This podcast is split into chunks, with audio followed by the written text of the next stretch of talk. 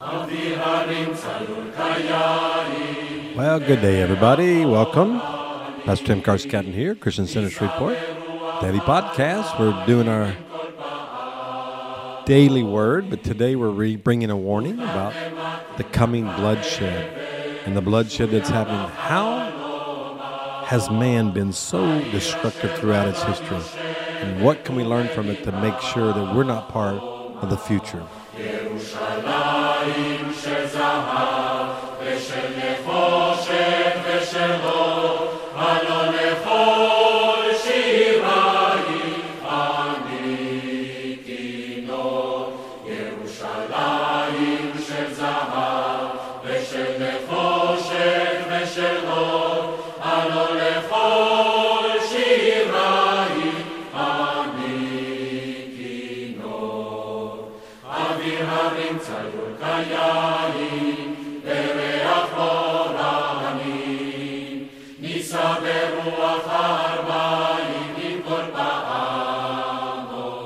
Well, blessings to you. Thank you for joining us today on this very important topic that we're covering right now. It is the fourteenth day of November, two thousand twenty-three, here from Louisiana. So glad you joined us. Welcome from those in the nations. We always love you guys for being a part of this, and we pray these words help you navigate. I know this is an exciting, uplifting word, but it's a warning, and I think warnings are just as important as the prophecies and the words for the future. I believe this will affect the future. If we fight the good fight today, we will have a hope and a future. That's the plans of the Lord, according to Jeremiah twenty-nine. Is the Lord doesn't want us to go through calamity and hardship just to go through it. He will allow it for a redemptive purpose, and we talked about that yesterday. But ultimately, He wants us to be wise. Today, I want to throw out some facts um, that probably will shock you if you listen to them, of the depravity of man throughout history. And the question we're talking about is, if the second Holocaust is coming, how do people capitulate and actually surrender to that rather than fight back? As I've shared it before, when you study the uh, concentration camps and the uprisings in Germany and Poland and other places by the Jewish people during the war, almost every time Sobibor was, was a camp that uh, was a, a type of that, they almost were always victorious. They got free. And there's something in us that has to rise up to be free. And we have to free a people. We have to pray for the, the deliverance of a people in this hour. We want to be Esthers in this hour. We want to be those that go before the king and risk our lives to save others.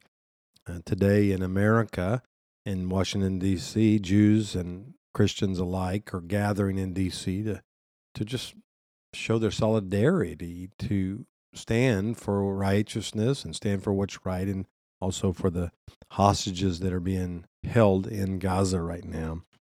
So we asked the question, how can you just be like sheep to the slaughter?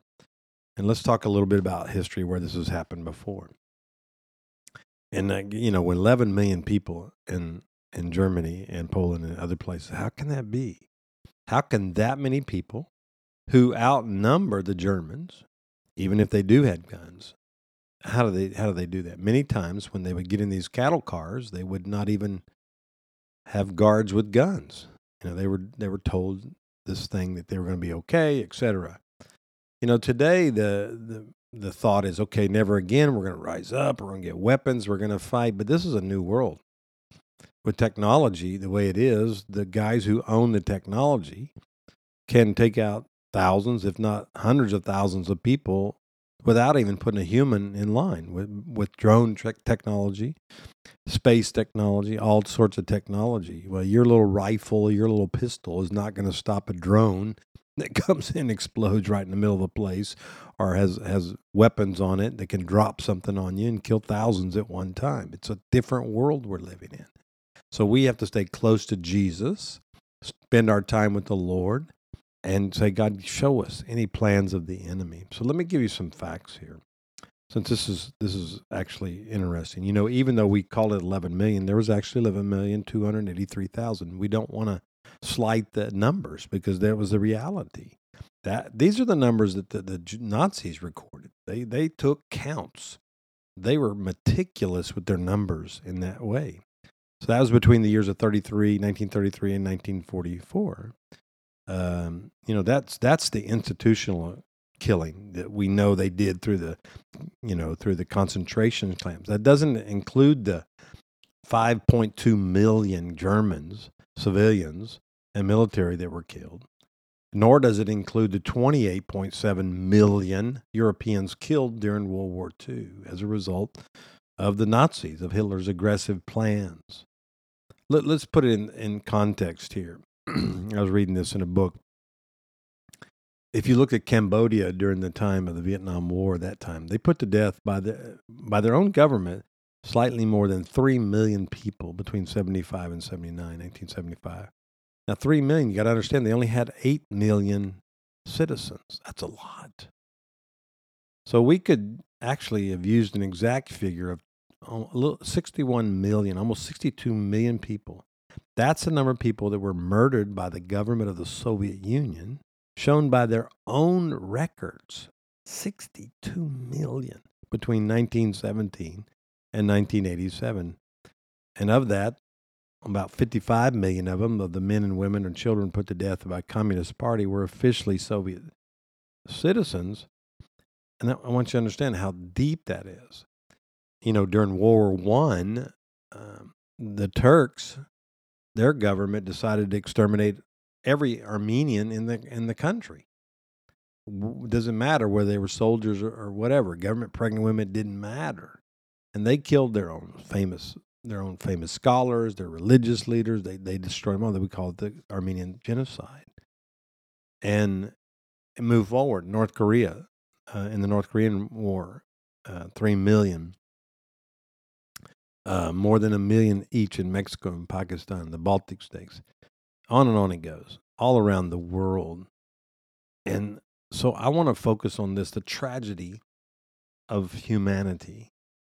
And why don't people fight back? How can you get, especially in the in the concentration camps, eleven million people to to submit, to capitulate? Again, I said it yesterday. We've seen the foundation for it during COVID, where people will trust the government. People will trust the medical industry. They'll trust, trust, trust. Surely they wouldn't do this to us. That's what the Germans said during World War Two, the, Ju- the Jewish Germans. We helped them in World War One. They, they won't do this to us. They'll honor us. It's not how it works. So we have to understand what really is going on. The, the the government or whoever, the institution, is is the reality. We can't deny that. And we have to say, what what kind of mindset um, would cause people uh, to not stand up and fight back? Um, you know, if, if, if somebody was to come in and... Uh, you know, just shoot people up like you see.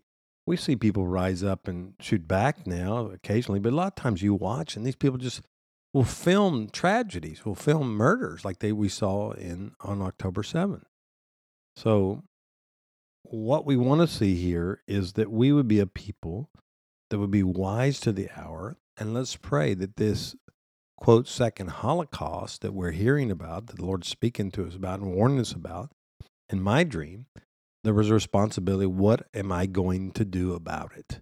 And my question to you, you're listening to us, is what are you going to do about it? So the question again, how can this happen? Um, how can elected leaders achieve such goals of genocide this way? I was listening, and I put it on the, our post on the Pipeline page of a nurse, a nun in the Catholic hospital in Gaza, crying. She's, I can't believe I'm doing this. Telling how Hamas is still in the medicine, taking the fuel, and they're having to do surgeries on children with no anesthesia because of Hamas. This is it. These are people, Hamas is who they voted for, okay? It's not like these guys were dictators. These people, eighty, over eighty percent of the Palestinians in the Gaza Strip voted for Hamas. This is how, how does that happen? How do you deceive people to a place that they do that? We see it in America when our elections come around. The the Democratic Party always considered the party of the minorities and the poor because they give them you know, welfare, pre- free housing, whatever. And they, you know, every election, they show up and remind those people, if it wasn't for us, you wouldn't have anything. Now, the rest of the time, they don't care about them. They really don't care about them coming out of poverty.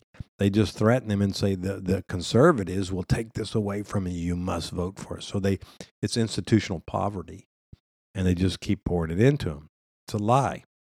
And there's the answer. How do you do this type of things? You lie to the people. And that is what I want to spend some time um, when we're when we're talking about that. According to testimony provided under the oath of, by witnesses in the Nuremberg trials, uh, this is back from nineteen forty-six by some former S S officers, the act of transporting Jews to death camps, you know, was a challenge for, for them, and to, to take it to the final solution of genocide. But Adolf Eichmann, known as the Master, who who directed by written order in nineteen forty-one, implemented the final solution, Eichmann, Eichmann, I should say, went about the task as if there was the president of a multinational corporation. He had all these goals, and he recruited a staff that would do this. He monitored the progress. He charted how they worked.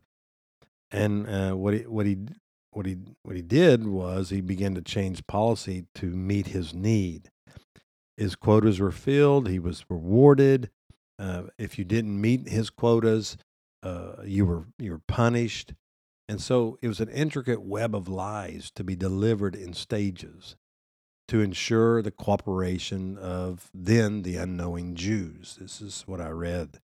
The Jews first, you know, when they at first when they see these barbed wire fences were erected and circling their neighborhoods, Eichmann and or his representatives, whoever, would meet with the Jewish leaders to assure them that the physical restrictions being placed upon them and on their community, and what would later be known as the ghettos, if we if you study the history, were only temporary necessities of war. And as long as they cooperated, uh, cooperated, they told them there'd be no harm would come to those inside the fence. Okay, so you start with the first lie. Then bribes were taken from the Jews and the promise of better living conditions, and the bribes convinced the Jews that the situation was indeed temporary and there'd be no further harm would befall them. After all, they reasoned, why would Nazis accept bribes if their only intent was to kill us, right? I mean, they could kill them and take everything from them.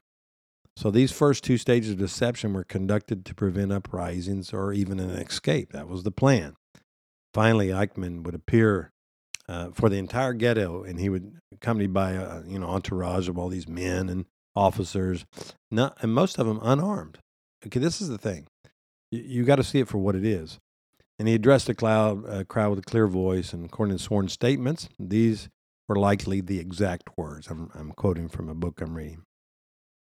Jews at last, he said, it can be reported to you that the Russians are advancing on our eastern front. I apologize for the hasty way we brought you into our protection. Unfortunately, there is little time to explain. We have nothing to worry about. We want only the best for you. We will leave here shortly and be sent to very fine places indeed. You will work there. Your wives will stay at home. Your children will go to school. You will have wonderful lives. We will all be terribly crowded on the trains, though, but the journey is short, men. Please keep your families together and board the rail cars in an orderly manner. Quickly now, my friends, we must hurry. Those are chilling words, aren't they? And so you saw Jewish husbands and fathers were relieved by that explanation. They comforted their, their families. That, you know, there hardly was any armed soldiers. They helped their families in the rail cars. The containers designed to transport eight cows would be packed with a minimum of one hundred human beings and quickly padlocked. At the moment they were lost, the trains were rarely stopped until well inside Auschwitz or Treblinka or Sobibor or Belgic, some other one of their camps. In the ministry in nineteen sixty-seven, there were more, according to their ministry, there was over eleven hundred concentration camps and subcamps. And the Jewish library, it's estimated the Nazis established fifteen thousand camps in occupied countries. Now, I would imagine when they locked the doors, the, the reality sat in. But come on, you have to say, Lord, why did they not have discernment? And I, I don't know why, you know, ultimately, but I don't want to be one of those. I want to be one of those right now that has discernment to help, to make sure this never can happen on my watch, that we won't see this thing, and that we'll do everything we can to rescue. Bring, not only just rescue them from death, what good is that if they don't know our Messiah? That they would be rescued from death, yes, but in the midst of it, that we would demonstrate and provoke them to jealousy, that they would want our Messiah, so that if they were to face death, they would not face eternal death, but life abundantly in Christ. I know this is kind of a dark word today, but it's it's really a light word if we do the right thing. Let's stand together. Let's pray for the salvation and awakening of a people, the Jewish people and Gentiles alike, that their souls will be saved in the coming days ahead. All right. See you tomorrow. Well, thanks again for listening each and every day here on our daily podcast. We love you, each and every one of you. Thanks you. Thank you for sowing into us. You can always do that on our app, Christian Center Shreveport, or our website. We are blessed, and we want to bless you in the midst of it. We have so much going on right now. Stay tuned to all our platforms as we declare what God is saying in this hour. May God bless you and have a great day. Come back and join us tomorrow. Bye-bye.